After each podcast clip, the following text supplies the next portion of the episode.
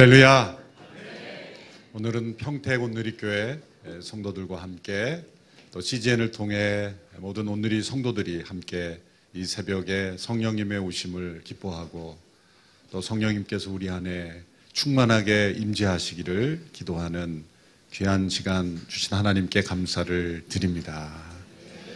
성령님이 오신 것이 우리에게 기쁜 소식임을 깨닫는 것은 축복입니다. 예수님께서 어, 세상에 오심과 같이 성령님의 오심 또한 하나님의 구속 역사의 중요한 마지막 축이 되는 것이죠. 예수님께서 오셔서 이루신 일을 우리로 하여금 깨닫게 하고 믿게 하고 그것을 체험케 하시기 위하여 오신 분이 성령님이십니다. 그래서 성령님의 오심에 대하여 명확하게 깨닫지 못하면 예수님께서 행하신 일들을 다 어, 우리가 이해하지 못하고 깨닫지 못하게 되는 것이죠. 그 성령님은 바로 그리스도의 영이십니다. 또는 하나님의 영이시죠. 삼위일체 하나님, 그 하나님의 놀라운 구원의 역사가 우리 속에 부어지는 그 채널, 그 통로가 바로 성령님의 역사이십니다. 예수님의 행하심의 그 기록들은 복음서에 잘 나타나 있죠.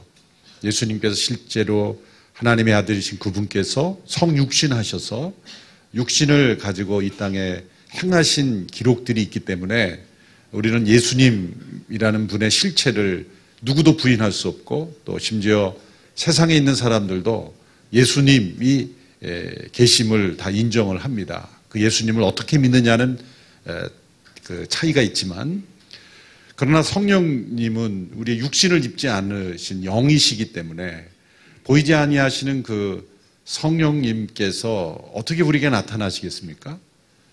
우리들에게 사람들에게 그 영의 실체를 나타내실 때는 다양한 채널을 통해 나타나실 수밖에 없는 것이죠. 그래서 그 다양한 채널로 나타난 결과의 기록이 바로 사도행전 이후의 역사죠. 사도행전 이후에 예수님께서 십자가에서 죽으시고 부활하신 후에 성령이 오심으로 일어난 그 사도행전 이후의 사건들.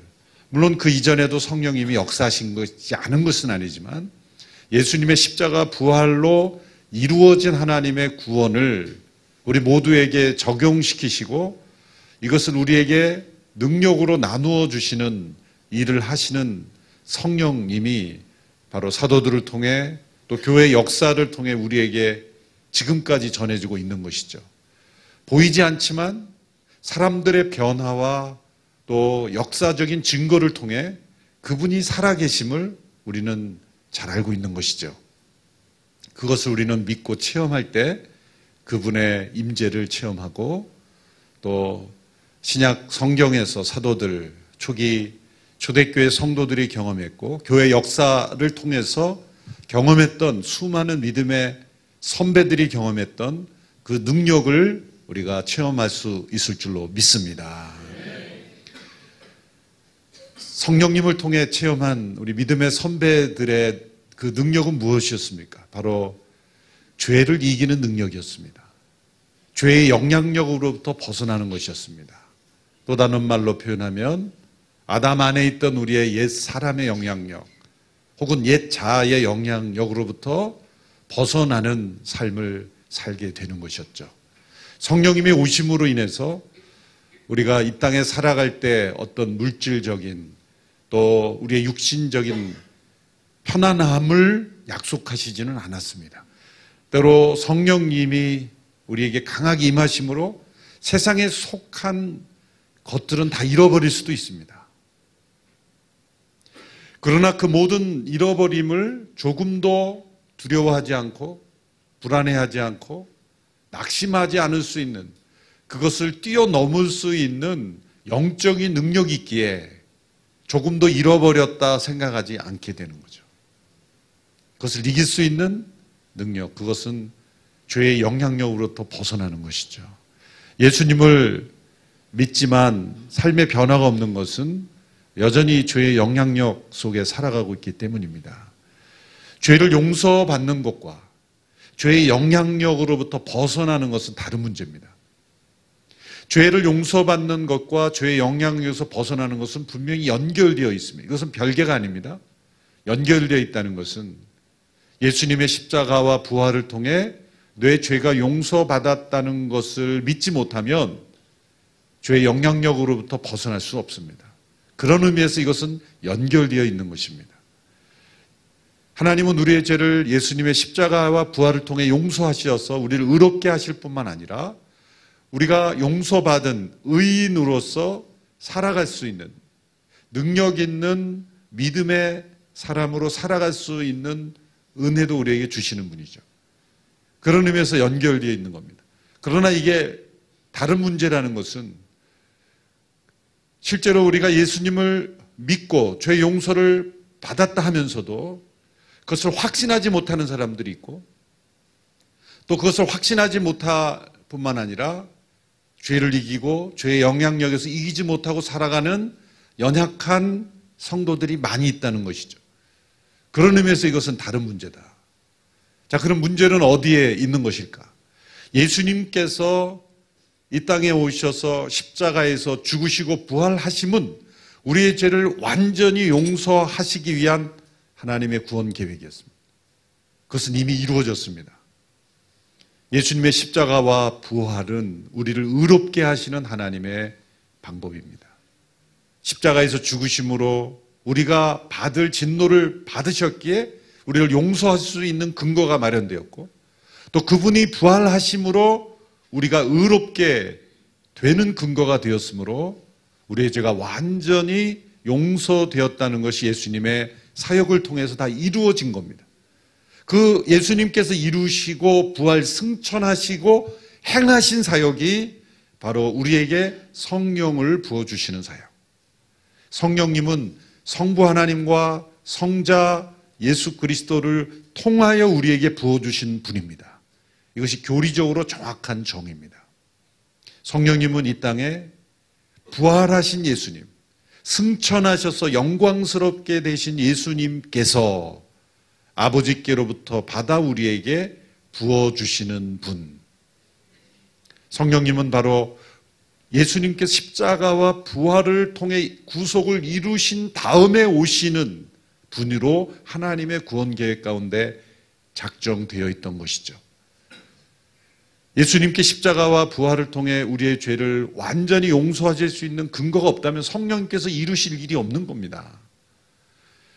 예수님의 십자가 부활의 사건이 있었기에 성령님께서 우리 각 사람으로 하여금 예수님의 사역을 기초로 해서 우리가 완전한 하나님의 용서 속에서 죄의 영향력으로 벗어난 죄의 영향력으로부터 벗어날 수 있는 그런 충만한 능력의 삶을 살 수 있도록 역사하시는 일이기 때문이에요. 그래서 성령님의 사역을 존중히 여기고 그분의 일을 우리가 예수님에 관한 그러한 지식처럼 성령님을 아는 지식이 우리에게 매우 중요한 것이죠.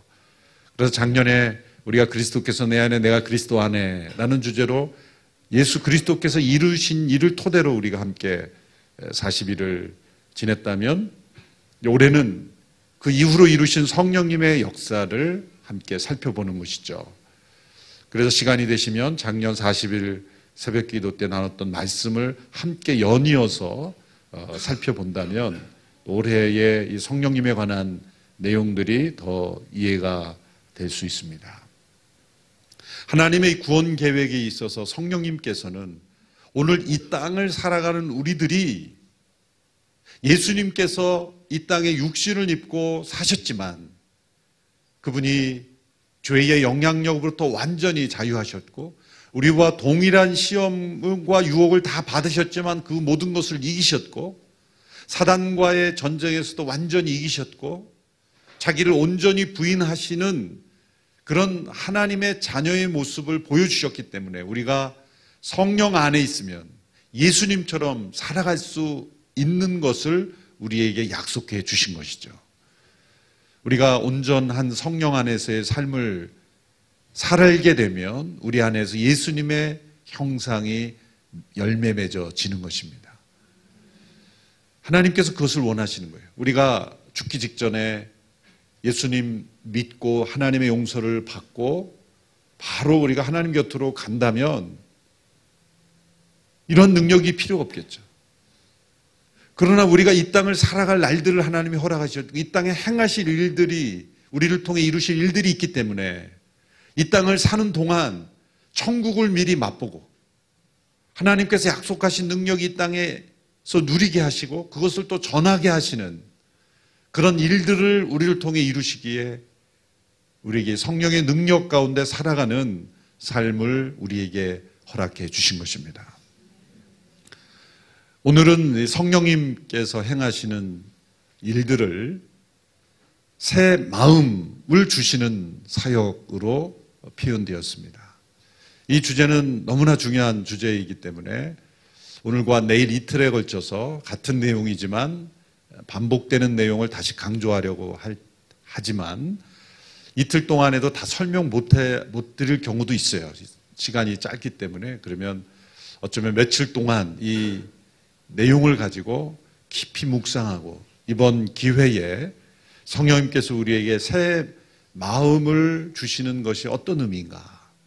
특별히 새 언약이라는 단어로 표현된 이 새 언약의 축복이 무엇인가? 성령님께서 오심으로 이루신 이 새 언약의 축복, 그 능력이 무엇인가를 우리가 지식으로만 아니라 우리의 삶 속에서 체험하는 복된 새벽들이 되기를 축원합니다. 오늘 본문 31절에 보면 이렇게 말씀하셨습니다. 여호와의 말이다. 내가 이스라엘의 집과 유다의 집과 새 언약을 맺을 날들이 오고 있다. 이 언약은 그들의 조상들의 손을 붙잡고 이집트 땅에서 나오게 하던 날, 내가 그들의 조상과 맺은 언약과는 같지 않다. 내가 그들의 남편이었음에도 그들은 내 언약을 깨뜨렸다. 여호와의 말이다. 하나님께서 새 언약을 맺을 날들이 오고 있다라고 말씀하신 그 날은 바로 예수님께서 이 땅에 오셔서 십자가에서 죽으시고 부활하신 날이요 또한 성령님이 오심으로 그 일을 이루시는 날들이라는 겁니다. 그래서 새 언약을 맺을 날들이라고 표현한 것이죠. 어느 한 날이라고 하지 않냐고 일정한 기간이기 때문에 예수님이 이 땅에 오신 초림, 오셔서 십자가와 부활의 사건, 그리고 성령님이 임하시는 그 모든 여정이 바로 새 언약이 이루어지는 날들이다라는 겁니다. 신앙생활 하신 분들은 이 새 언약이라는 단어를 적어도 한 번쯤은 들어보셨을 겁니다. 만약 여러분이 이 새 언약이라는 단어가 아, 이런 단어도 있었나? 그렇게 여겨주신 분은 우리가 한 달에 한 번 가지는 성찬 때 주무신 분입니다. 성찬 때 우리가 고린도전서 11장에 반복되는 그 표현 중에 예수님께서 그 성찬을 제정하시면서 하는 하신 말씀이 있죠. 이 잔은 내 피로 세운 새 언약의 피니라. 예수님이 말씀하신 거예요. 예수님의 십자가에서 흘리신 피가 새 언약의 피라는 거예요. 그래서 이 새 언약은 예수님께서 이 새 언약이라는 단어를 말씀하실 때는 구약의 이 우리가 함께 읽은 예레미야 31장 31절 외우기도 쉬워요. 3일3일 예레미야 31장 31절. 바로 이 구절에 나오는 새 언약을 알고 말씀하신 거예요. 그 구약의 예레미야 선지자를 통해 주신 이 새 언약이 예수님의 십자가의 죽음을 통해서 이루어졌다는 말씀입니다. 그리고 예수님의 그 피가 새 언약의 피라는 거예요. 왜 새 언약의 피라는 단어가 들어갈까요? 이 언약이라고 하는 단어는 구약에서 히브리어 베리트라는 단어입니다. 다양한 종류의 계층의 약속이 세상에 존재합니다. 우리 함께 식사합시다 라고 할 때 그 약속은 바쁘면 바꿀 수도 있는 겁니다. 우리 언제 한번 봅시다 라고 할 때 그 약속은 얼마든지 변경 가능하고 전혀 신뢰가 되지 않는 약속의 차원이죠. 한 단계 높은 레벨의 약속이 있다면 어떤 사업상의 큰 거래를 할 때 그때는 계약이라 그러죠. 단순한 약속이라 하지 않고 보증금도 걸고 담보도 약속하고 또 뭐 인감도장도 찍고 또 때로 보증인도 세우고 깨져서는 큰 손해가 주어지기 때문에 계약이라고 하는 차원으로 주어지는 약속이 있습니다. 이것을 어길 경우에는 징벌 또한 벌금도 주어질 수 있는 처벌도 받을 수 있는 그런 차원의 계약이 있습니다. 그보다 더 높은 차원이 있다면 언약이라고 부를 수 있는 것, 그것이 예를 들어서 결혼의 언약. 그렇죠? 결혼의 언약. 이것은 평생을 함께 하기로 한 언약이기 때문에 이것을 깨뜨리는 것은 엄청난 큰 그러한 죄가 되고 그리고 큰 문제가 될 수 있는 그러한 차원의 언약의 차원이 있습니다. 그런데 그 당시에 고대 근동 문화에서 이거보다 더 강력한 언약이 있었어요. 그것은 뭐냐면 자기의 생명을 걸고 맺는 약속이 있었어요. 세상에 그럴 만한 일이 있을까? 있었다는 거죠, 그 당시에. 사람들이 약속을 맺을 때 자신의 생명을 내걸고 맺는 언약, 이것이 베리트라는 단어로 쓰여진. 그래서 성경에 언약이라고 어, 번역된 단어들은 때로 이 베리트를 그냥 약속 계약으로 번역하기도 했지만 언약이라고 할 때는 생명을 내건 약속이다. 만일 이것을 어겼을 경우에는 어느 한쪽이 어겼을 경우에는 그 죽음이에요. 죽음. 피를 흘려야 되는 거예요. 피를 흘려야 되는. 생명이 죽어져야 되는 그 이 언약이 깨어질 때는 생명이 죽어져야 하는 약속이라는 겁니다. 그런데 하나님께서 이제 너희와 새 언약을 맺을 날들이 오고 있다. 이 언약은 이전에 그들의 조상의 손을 붙잡고 그들의 조상과 맺은 언약과는 같지 않다. 이전에 하나님께서 그들의 조상과 세운 언약이 있다는 거죠. 가장 가까이는 이집트에서 나올 때 모세를 통해서 주신 언약들이 있습니다. 그 이전에는 아브라함과 맺은 언약이 있습니다. 그 이전에는 노아와 맺은 언약이 있습니다.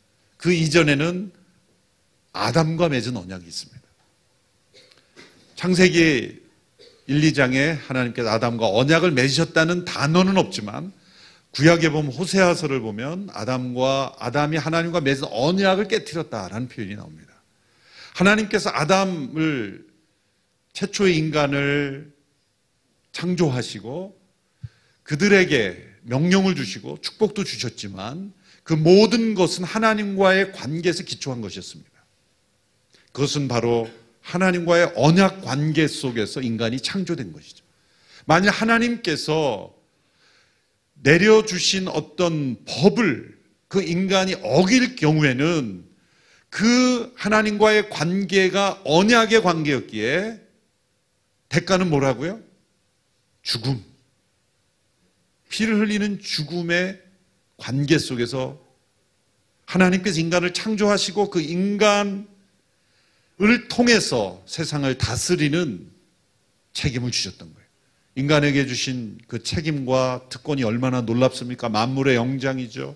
온 땅을 하나님을 대리하여 통치하는 통치자죠. 청직이죠. 단 하나의 금지된 열매 외에는 모든 것이 자유였어요. 얼마나 놀라운 자유, 특권, 책임, 축복이 주어졌습니까? 그런데 그것은 하나의 금지된 명령을 지키는 한해에서만 누릴 수 있는 것이고 그것을 먹는 날에는 뭐라 그러셨어요? 정령 죽으리라 말씀하셨잖아요. 그냥 이게 언약인 거예요. 정령 죽으리라. 그 한 말씀이 너무나 심각하고 중요한 말씀인데 그것을 잊어버린 거죠. 그 모든 축복 과 인간에게 주신 그 특권을 누리는 근거는 이 하나님 앞에서의 언약을 지키는 한에서 이것을 먹는 날에는 정령 죽으리라. 그 말씀 속에는 언약의 관계가 맺어 있다는 거예요. 그 심각성을 사단은 잊어버리게 한 거예요. 하나님과의 하나님께서 인간과 맺으신 언약이 얼마나 소중하고 중요한지를 잃어버리게 하는 것이 사단이에요. 그 정령 죽으리라 하신 말씀을 사단은 뭐라 그랬죠? 결코 죽지 아니하리라. 그 언약을 부인한 거죠. 그런데 아담이 바로 죽었습니까? 하와가 바로 죽었습니까? 그렇진 않죠. 오랜 시간 동안 900년이 넘는 오랜 시간 동안을 생존하게 했죠. 하나님께서는 그 시간 가운데 우리가 알지 못하는 방법으로 아담과 하와에게 계속해서 찾아오신 거예요. 그리고 그 당시 하나님의 방법으로 그들에게도 구원을 주실 수 있는 길을 하나님은 그들에게 계시하실 거라고 믿습니다. 노아를 통해서도 또 아브라함을 통해서도 모세를 통해서도 그 시대마다 다른 내용으로 약속을 주셨지만 그 일관된 흐름은 하나님의 언약이라는 것입니다. 사실 약속이라는 것은 계약, 이런 생명을 담보로 하는 것은 믿지 못할 인간들에게만 필요한 거죠. 어떤 계약을 할 때 왜 계약서를 씁니까? 믿지 못하기 때문에 계약서를 쓰는 거 아니에요? 왜 약속을 합니까? 믿지 못할 인간이기 때문에 약속을 하는 거예요. 그 약속과 계약을 통해 그 인간의 죄성을 지키려고 하는 것이 약속과 계약이죠. 그럼 하나님은 신실하신 분이에요. 하나님에게는 약속이 필요 없는 분이에요. 그분 언제나 그 말씀에 신실한 분이기 때문에 하나님과 같이 우리가 계약합시다. 이건 말이 안 되는 거예요. 그런데 하나님이 자신을 낮추신 거예요. 겸손하게 우리 인간과 대화하고 인간과 교제하고 인간과의 깨어진 관계를 회복하기 위해서 언약을 깨뜨린 그 인간을 하나님께서 다시 자신의 백성으로 창조의 목적을 회복하시기 위해서 하나님은 인간의 역사와 문화 속에 들어오셔서 우리가 경험할 수 있는 방법, 경험할 수 있는 문화적인 도구를 통해 우리와 관계를 맺으신 거예요. 그것이 언약이라는 단어입니다. 그래서 성경에 숨겨진 보물과 같은 단어가 있다면 바로 이 언약인 것이죠. 과거에 옛 언약들과 다르다. 옛 언약이라고 해서 나쁜 언약이라고 생각하시면 안 됩니다. 하나님께서 먼저 주신 언약이다. 이렇게 생각하시요 우리 인간과의 관계를 회복하고 하나님의 창조 목적을 이루고 죄 가운데 처한 그리고 하나님의 언약을 어긴 자로서 죄 가운데 죽어야 하는 인간을 하나님이 다시 살리기 위해서 하나님께서 먼저 주신 언약, 그옛 언약이에요. 옛 언약 안에서 창세기 아담 시대로부터 예수님 오시기 전까지 역사를 통해 뭘 보여주신 겁니다. 인간들은 계속해서 언약에 실패한 거예요. 아브라함도 하나님이 언약을 주셨지만 믿고 의지하고 처음부터 일관 때 믿음으로 보였습니까? 아브라함의 생애 역사는 하나님이 놀라운 언약을 주셨지만 믿음으로 응답하지 못했다는 것이 바로 아브라함이에요. 그래서 하나님의 놀라운 기적과 표적을 통해서 결국 하나님의 말씀대로 아브라함과 사라를 통해 이삭이 태어났죠. 아브라함의 생애를 통해 한 일은 뭐예요, 사실은? 아들 하나 난 거예요, 사실은. 뭐 인류의 위대한 공헌을 한 게 아니에요. 아들 하나 난 거예요. 그 아들 하나 낳는 게 그렇게 힘들었던 왜? 하나님이 불가능한 상태에 약속을 주시니까 못 믿으니까 25년 동안을 스트럭을 하다가 결국 나는 못 믿었지만 하나님은 하셨다. 그걸 통해 우리가 가르쳐 주는 건 우리는 하나님을 그토록 못 믿지만 하나님은 하신다. 그 하나 교훈을 보여주기에 기록된 인생이 아브라함인 거예요. 천국에 가면 내가 내 인생을 그렇게 폄하하느냐 그렇게 말할지 모르지만 그거 외에는 찾아볼 게 없어요. 끊임없이 불순종하고 믿지 못하는데 하나님은 말씀하신 것을 이루시네? 그거 하나예요. 그래서 마지막 모리아산에서는 아, 이렇게 이루셨는데 못 이루실까? 라고 순종할 수 있었던 거예요. 모세를 통해 주신 이스라엘 백성에게 주신 옛 언약은 율법의 통해서 왜 나라의 형태로 주어졌기 때문에 아브라함에게는 한 가족의 상태에서 언약을 맺었기 때문에 자손을 주시는 약속으로 주셨죠. 그런데 이 모세 시대에는 한 나라가 형성이 됐죠. 아브라함의 후손들이. 그러니까 나라가 형성됐고 많은 사람들을 상대하는 언약이 되어야 되기 때문에 율법이라는 보다 구체적인 형태로 주셔야만 했던 거예요. 그래서 거기에는 제도가 있고 디테일한 어떤 법적 요소들이 더 많이 포함이 돼 있던 거예요. 원래는 그러나 똑같은 내용이에요. 아브라함에게 주셨던 언약이나 모세에게 주셨던 언약이나 원리는 다 언약이 된데 그 궁극적인 건 뭡니까? 행위에 기초한 언약이었다는 거예요. 우리가 어떻게 행동하느냐, 우리가 어떻게 반응하느냐에 따라서 달라질 수 있었다는 거예요. 그런데 그 모든 결과 인간들에게 공통적이 나타나는 것은 우리의 행위로는 하나님 앞에 의롭다함을 얻을 수 없다는 것이 증명되었다는 거예요. 하나님께서 왜 우리에게 먼저 이런 언약을 주셨습니까? 그것은 인간은 자신이 스스로 해보고 나서야 안 된다는 걸 깨달아야만 인정하기 때문에 먼저 인정 안 해요. 인간에게 있는 자유의지는 무서운 독소가 자기가 꼭 해봐야 안 된다는 걸 알아야, 알아야 믿어요. 자신의 절망 속에 빠져봐야 깨달아요. 어린아이들도 한 번쯤은 넘어져 봐야, 아픔을 경험해 봐야 내가 조심해서 걸어야 된다는 걸 그때 깨닫는 거예요. 옛 언약을 통해 하나님께서 너희가 스스로 해보고 안 되는 걸 너희들이 절실하게 깨닫게 하신 깊은 절망을 겪게 하시는 거예요. 그래서 이 새 언약에 대한 말씀이 왜 에레미야 시대에 처음 나오는가? 에레미야 시대는 어떤 시대입니까? 에스겔 시대가 어떤 시대입니까? 이스라엘 역사의 절망의 밑바닥에 처했을 때 나라가 완전히 망한 상태예요. 나라가 망하니 개인의 삶도 망하죠. 나라가 망하면 개개인의 삶이 소용이 없어요. 우리나라 사람들이 이기적으로 나만 잘 된다고 생각하고 나라와 민족을 위한 기도, 나라와 민족 전체를 생각하는 그 시야를 잃어버리면 자신도 결국 망하는 거예요. 자신보다 나라를 더 이롭게 생각하는 그 시각을 가져야 되는 거예요. 이스라엘 역사 전체가 망했어요. 망한 그 멸망의 그 밑바닥에서 하나님께서 내가 너희들과 새 언약을 맺을 것이다. 그것은 무엇입니까? 너희들이 내 앞에서 의롭게 될 수 없다는 걸 너희가 깨달았기에 너희에게서는 희망이 나올 수 없다는 걸 깨닫기에 이제 내가 너희들과 맺은 언약, 아담으로부터 언약을 맺었지만 그 모든 단계에서 실패해 왔기 때문에 그 대가를 치러야 될 때가 있다.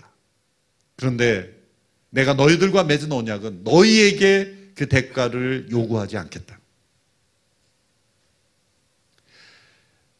나의 사랑하는 아들 예수 그리스도, 유일한 하나님의 아들이신 예수 그리스도, 그분이 우리의 대가를 친히 담당하심으로 우리가 하나님의 언약 아래서 받아야 될 모든 진노를 대신 담당하게 하시겠다는 거예요. 그래서 그 언약의 저주를 담당하게 하신 것이 십자가입니다. 그래서 예수님의 피는 새 언약의 피인 거예요. 옛 언약 안에서는 지키지 않으면 벌을 받는 거예요. 지키지 않으면 죽어야 하고 지키지 않으면 피를 흘리는 죽음을 겪어야 했는데 새 언약은 무엇입니까? 미리 피를 흘린 거예요. 미리 죽음을 경험한 거예요. 그리고 앞으로 그 새 언약에 참여하는 모든 이들이 이미 그 언약을 어겼을 경우에 치러야 될 대가가 다 치루어졌기 때문에 그 언약을 지킬 능력이 없는 이들 또한 그 새 언약에 참여할 수가 있는 거예요. 그것이 예수님의 십자가 부활로 이루어졌는데 그 새 언약에 완성된 예수님의 보혈, 예수님의 행하신 그 사역이 우리에게 개개인에게 능력으로 축복으로 역사되도록 하시기 위하여 오신 분이 바로 성령 하나님이시라는 거예요. 그래서 새 언약의 핵심은 예수 그리스도의 십자가의 보혈, 십자가의 부활이요. 또 하나는 성령님의 오심으로 인해서 우리가 그 예수님 행하신 모든 일들을 믿고 깨닫고 체험하도록 우리를 도우시는 분입니다. 그래서 성령 안에 있지 않으면 자꾸 옛 언약 아래로 돌아가요. 자신이 피를 흘림으로, 자신이 대가를 치름으로 하나님과의 바른 관계를 회복해 보려고 그래요. 그래서 예수님을 믿으면서도 끊임없이 우리가 종교 생활처럼 돌아가고 율법적으로 돌아가는 이유는 새 언약의 단계에 들어가지 못해서 그래요. 성찬 때 계속 주무셔서 그렇단 말이에요. 성찬은 두렵고 떨림으로 예수님께서 주신 살과 피를 기념하는 자리에서 이 피는 내 피로 세운 새 언약의 피다. 그 말씀이 우리에게 전율로 다가오고 능력으로 다가올 때 우리는 성령 안에 거하는 삶이 되는 것입니다. 옛 언약 안에서 우리가 왜 우리가 그 죄를 이길 수 없었습니까? 옛 언약 아래서는 죄를 이길 능력이 우리에게 없는 이유가 우리의 마음 자체가 그것을 이룰 수 없는 불가능한 상태였기 때문이에요. 이것을 종교개혁자들은 전적 타락이라고 말하기도 하죠. 어느 책을 읽 가운데 이런 이야기가 있었습니다. 텍사스의 걸프만으로 한 미국인 가족이 여행을 갔는데 그 어, 바다 부둣가에서 한 개가 떠돌아다니는 것을 그 아이들이 발견했습니다.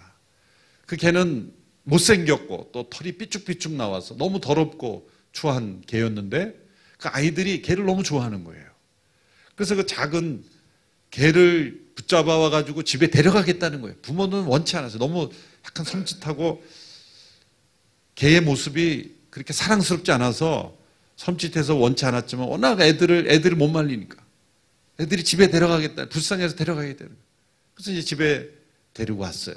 그래서 그 개를 깨끗이 씻기고 리본도 달아주고 하여튼 할 수 있는 한 어울리지 않는 것 같지만 최대한의 노력을 다해서 그 개를 예쁜 애완견으로 이렇게 예, 탈바꿈을 시켜서 재웠습니다.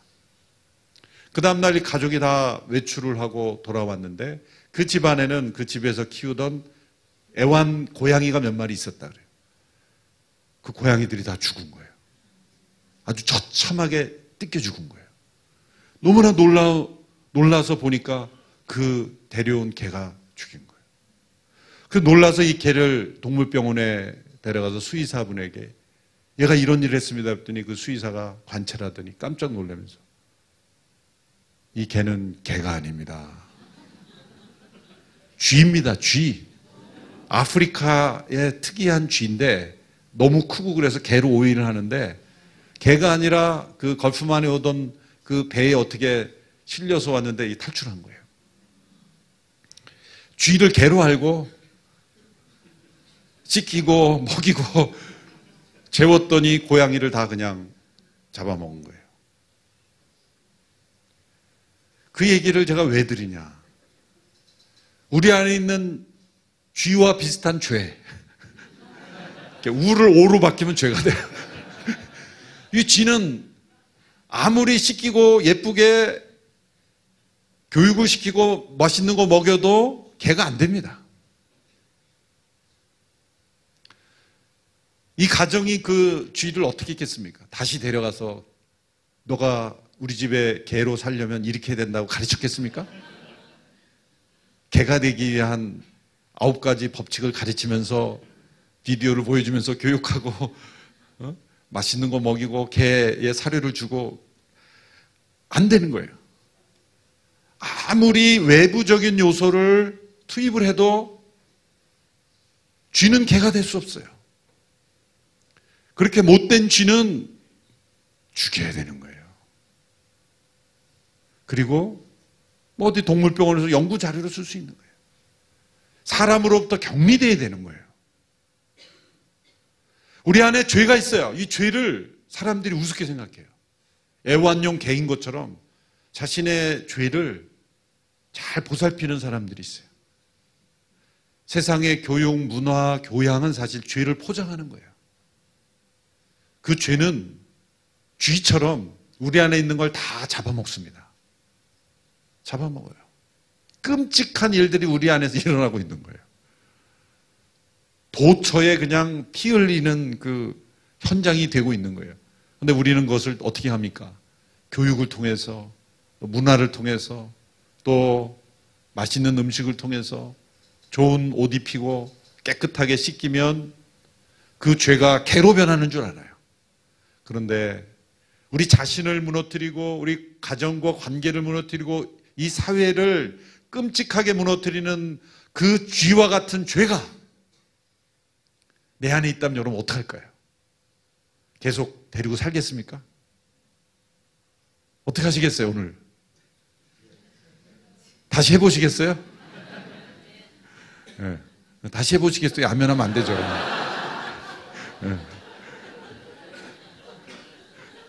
다시 해보시면 안 돼요.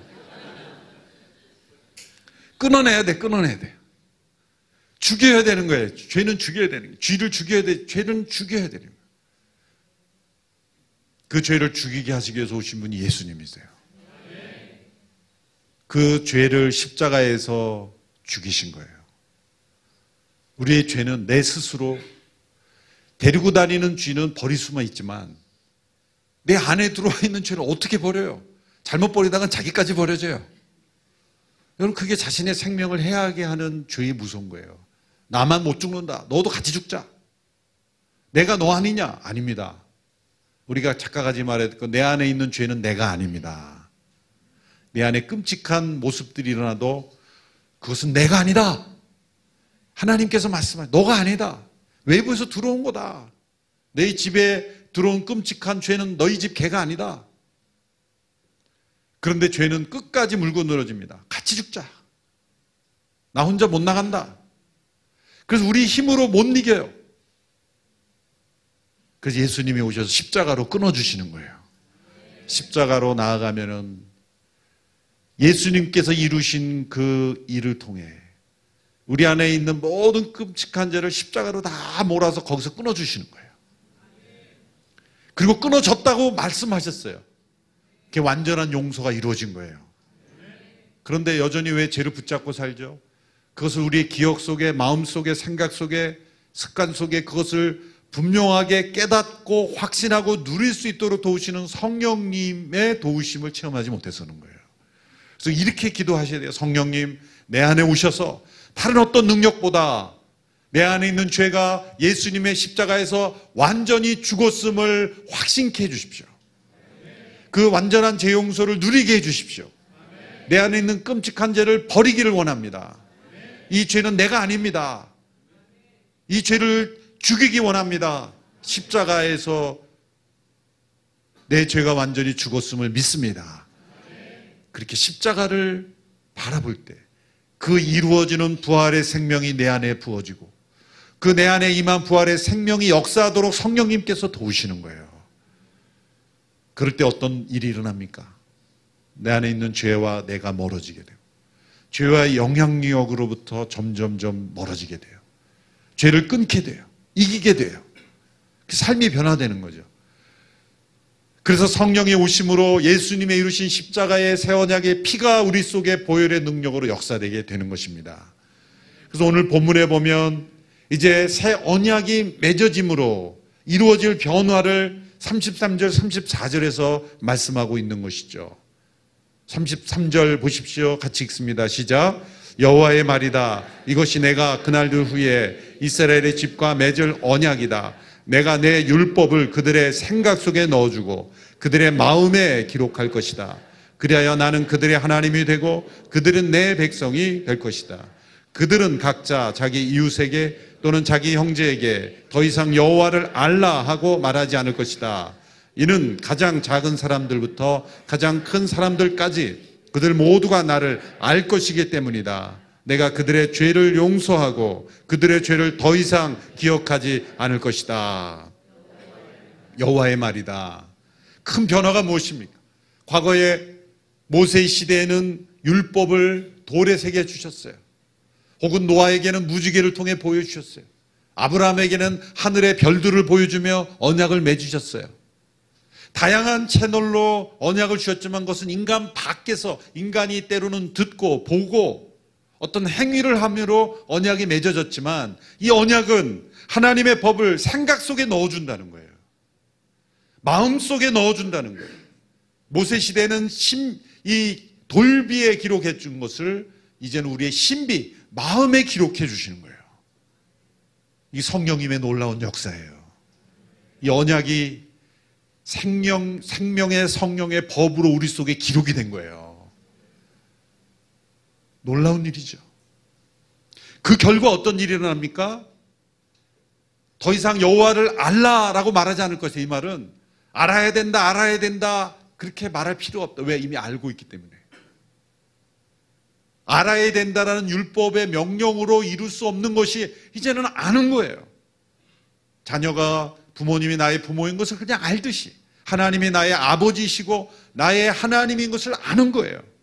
왜? 그 마음에 성령의 성령의 법이 기록이 됐기 때문에. 또한 그들의 죄를 용서하고 그들의 죄를 더 이상 기억하지 않으시는 용서할 뿐만 아니라 기억하지 않으시는 하나님이 그리스도 안에서 새 언약의 피로 구속을 받는 모든 이들에게는 하나님께서 우리의 죄악을 용서하실 뿐만 아니라 기억하지 않는 용서한 것과 기억하지 않는 것이 또 차이가 있을 수 있어요. 우리는 누구 죄를 용서하지만 기억하잖아요. 하나님 우리의 죄를 용서할 뿐만 아니라 기억조차 하지 않았어요. 천국에 가면 왜 천국입니까? 우리가 행한 죄를 하나님께 다 기억하시면 너 그죄 졌지, 그죄 졌지. 그리고 계속 그러면은 거기가 천국일까요? 너무나 많은 죄를 져서 부끄럽게 갔지만 놀랍게도 예수님이 내 죄를 하나도 모르시는 것 같아요. 기억하지 아니하신다 하셨기 때문에. 그것은 뻔뻔스러우는 게 아니라 기억하지 아니하시는 완전한 용서를 우리에게 주셨기 때문에 그것이 우리가 천국일 수 있는 거죠. 그것을 우리가 지금 누리라는 겁니다. 이제 내일 이 부분을 이 세원약의 축복의 성령으로 임하심으로 우리에게 어떤 축복들이 이루어졌는가는 내일 이어서 하겠습니다. 내일 다시 나오실 거죠? 네. 이 시간 함께 기도하겠습니다. 우리에게 새 마음을 주신다는 약속이 주어졌습니다. 우리의 더러운 무서운 쥐와 같은 이 죄에 물든 마음은 옛 마음은 옛 사람은 예수님께 십자가에서 죽이셨습니다. 이제 우리에게 성령께서 임하셔서 새 영을 주시고 새 마음을 주시는 약속 주셨으니 이제 새 마음을 따라 살기 원합니다. 내 안에 성령께 주신 새 마음이 있는 줄 믿습니다. 하나님을 사랑하고 이웃을 사랑하고 하나님의 법을 순종하기를 사랑하는 죄를 미워하는 거룩한 마음이 부어졌음을 믿습니다. 이 마음을 따라 살겠습니다. 성령님의 인도와 성령님의 행하심을 따라 살겠습니다.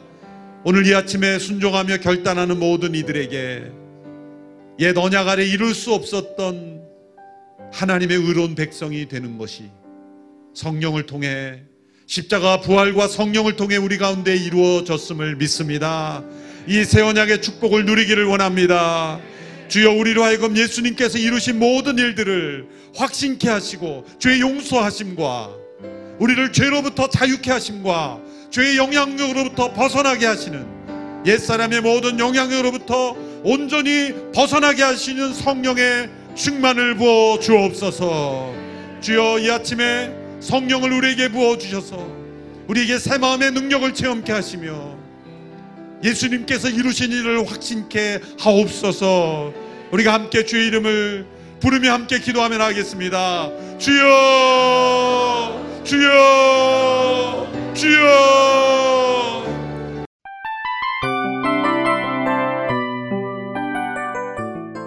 이 프로그램은 청취자 여러분의 소중한 후원으로 제작됩니다.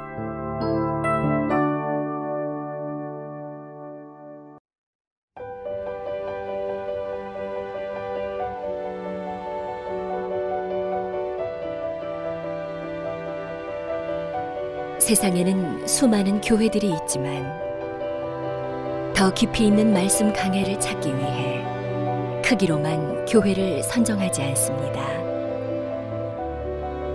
보다 좋은 영적 콘텐츠를 더 많이 나누기 위해 방송비를 받지 않습니다.